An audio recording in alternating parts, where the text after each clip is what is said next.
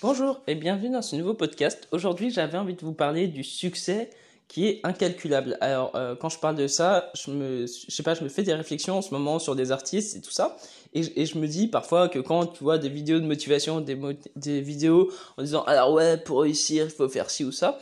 Euh, alors ça, ça peut être bien si t'es dans l'immobilier, tu vois, mais euh, si t'es en tant qu'artiste, je pense qu'il y a un truc euh, qu'il faut pas négliger et il faut pas oublier, c'est que le succès est incalculable. Tu peux pas prévoir un succès, tu vois.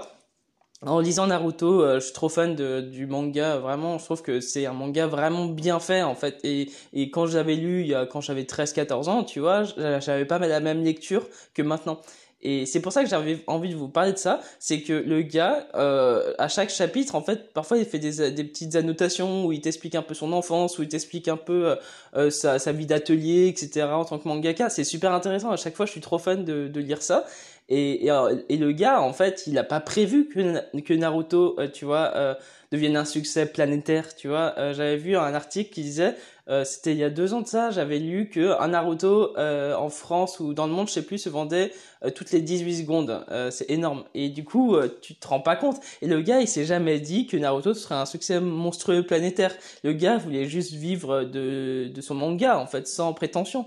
Et c'est ça où, où j'avais envie de vous parler de ça, c'était me dire que euh, ça sert à rien d'essayer de prévoir un truc, ça sert à rien d'être dans la masse, d'essayer de, faire un peu comme tout le monde fait, ça sert à rien d'essayer de vouloir absolument faire un Naruto-like, tu vois, ou un, ou un One Piece-like, j'en sais rien, tu vois, mais ça sert à rien parce que euh, déjà, euh, je n'ai jamais connu de personnes qui ont fait du like et qui ont été plus célèbres que l'original. Tu vois, tu peux pas, c'est pas possible en fait, parce que si l'original existe, c'est pas pour rien, c'est c'est parce que le mec il a fait déjà le truc.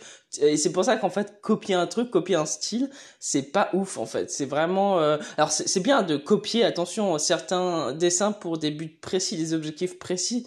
Euh, je nie pas ça, moi-même je le fais, euh, s'il y a des trucs, par exemple, tu vois, il y a parfois des cases dans Naruto que je trouve super bien faites, euh, et du coup, je me dis, bah, je vais la copier parce que ça va m'apporter ça, ça. Mais j'essaye pas de copier en me disant, ouais, il faut absolument que je fasse un Naruto-like, tu vois, déjà parce que je suis pas dans le manga, et de deux, euh, parce que ça sert à rien.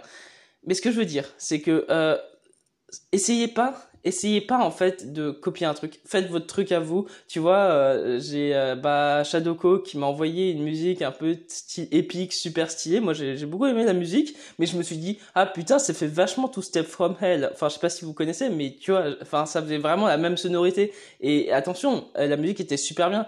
Sauf que le gars, bah alors oui, sa musique, euh, elle a eu plein de vues, etc.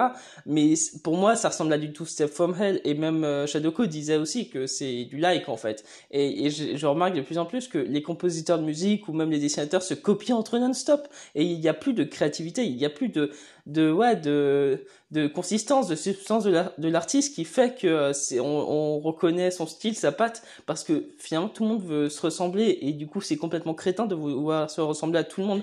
Moi, tu vois, je sais que pour ma part, j'ai pas envie de, euh, de commencer à, me mettre, à faire de l'aquarelle, à faire euh, de l'acrylique parce que ça m'intéresse pas et je vais pas essayer de me dire je vais faire de l'acrylique parce que les trucs marchent en acrylique. Tu vois, c'est, c'est, je me dis que ce qui est important, c'est vraiment de, de, de doit d'être unique. Alors le problème, c'est qu'il y a aussi un dilemme avec ça, c'est qu'on se dit ouais mais faut être unique, faut être soi-même, etc.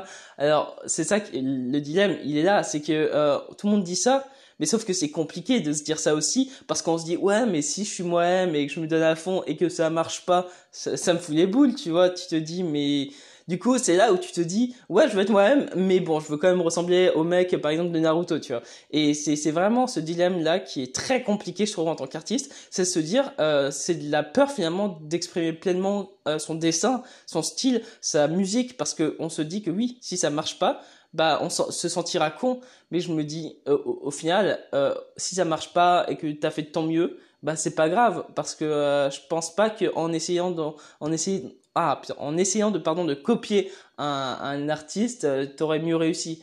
Et alors évidemment je dis ça c'est facile de dire ça euh, mais pour ma part j'essaie vraiment de me dire tout le temps ça de me dire ok euh, euh, j'essaie euh, du mieux que je peux de faire par exemple Sid Mills, euh, voilà, euh, j'essaie vraiment de, de m'éloigner des, des trucs type Donjons et Dragons, de Cthulhu et tout ça, j'essaye pas de faire du, du plagiat, du, du Cthulhu-like, parce que honnêtement, ça n'a pas de sens. Alors évidemment, c'est toujours, enfin, faut s'inspirer de tout, hein, et c'est ça la différence entre le plagiat et l'inspiration, c'est, c'est un gars qui disait que le plagiat, c'est euh, copier un seul artiste, et l'inspiration, c'est en copier plusieurs, et je, je, je sais pas, je trouvais ça génial, c'est comme phrase, mais oui, c'est un peu ça l'idée, c'est en gros de, de prendre à droite et à gauche, dire ah j'aime bien cet élément là, ah j'aime bien cet élément là, je vais l'implanter comme ça et après je vais faire un peu des mixtures, tu vois.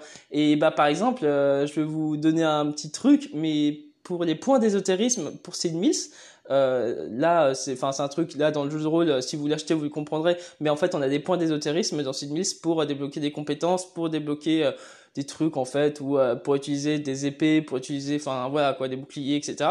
Et en fait, les points d'ésotérisme, à la base, j'avais pris l'idée, le concept de Sekiro, le, enfin, le jeu Sekiro, parce qu'en fait, euh, Sekiro a pas des points d'ésotérisme, mais a des points, en fait, où euh, plus tu améliores tes points, plus tu peux débloquer des compétences euh, de, de style de combat, etc. Et, et bah ça, j'ai repris, j'ai repris le truc, je me dis, bon, ok, je trouve que le concept est trop cool. Alors, je vais l'utiliser, je vais évidemment changer, hein, je vais pas faire du euh, Sekiro-like non plus, mais j'ai pris le concept vraiment en général, et je l'assume complètement. Et c'est là où, tu, vois, j'ai pas pris que Sekiro j'ai pas pris tout l'univers Sekiro et j'ai fait un plagiat. Non, c'est, j'ai pris juste un élément, un petit élément de rien du tout, qui fait que finalement, moi, je le mets en, enfin, en thème principal. Non, peut-être pas, mais, mais voilà, quoi, vous avez compris le truc. Bref, sur ce, euh, je pense que le succès n'est pas calculable non plus. Pour en revenir au sujet principal, c'est que le sujet n'est pas, le succès n'est pas calculable. Tu peux pas prévoir un succès parce que si c'était le cas, tous les éditeurs seraient millionnaires. Honnêtement, hein, si euh, les éditeurs savaient qu'est-ce qui allait marcher, bah c'est bon, ils, enfin, ils seraient, rentiers à 30 ans, tu vois. Enfin, il y, aurait pas de problème par rapport à ça. Mais ouais, je pense que c'est compliqué de euh, de, de, vouloir. En fait, tout le monde veut avoir un succès euh, planétaire hein, dans, dans son art et, et, ça semble normal et logique. Sauf que je pense que justement, c'est l'erreur euh, à faire, c'est de se dire il faut absolument que mon œuvre devienne un succès. Parce que là, tu vois, ça, ça marche plus. Parce que dès que tu veux trop prévoir un truc, bah, euh, enfin, ça marche jamais. Honnêtement, est-ce que pose-toi juste la question est-ce que tu as déjà calculé un truc et finalement ça a eu un succès monstrueux ou un truc où finalement ça s'est déroulé exactement selon tes plans? Moi jamais, honnêtement, ou rarement. Il y a eu des fois où euh, j'ai calculé des choses et je me dis ah mais en fait ça marche exactement ce que, dans, de ce, enfin comme euh, j'avais réfléchi, enfin voilà, comme j'avais pensé euh, le truc, tu vois. J'ai pas d'exemple sous sous les yeux, mais mais je sais pas, genre parfois eh ben je voulais quelque chose et du coup j'avais calculé un petit plan pour l'avoir, mais ça c'est facile parce que c'est des trucs faciles pour enfin voilà quoi. Enfin tu peux pas comparer. Enfin bref là, là ma comparaison elle a chier mais vous, vous comprenez. Je pense que ce qui est important c'est euh, de faire son truc à soi de euh, essayer de évidemment assumer son dessin de continuer à développer son style graphique. Mais ouais faut pas euh, faut pas commencer faut pas commencer à essayer de copier tout et n'importe quoi juste parce que eux ils ont eu du succès. Bref, sur ce, je vous souhaite une bonne journée et prenez soin de vous et on se retrouve dans un prochain podcast ou dans un prochain dessin. Salut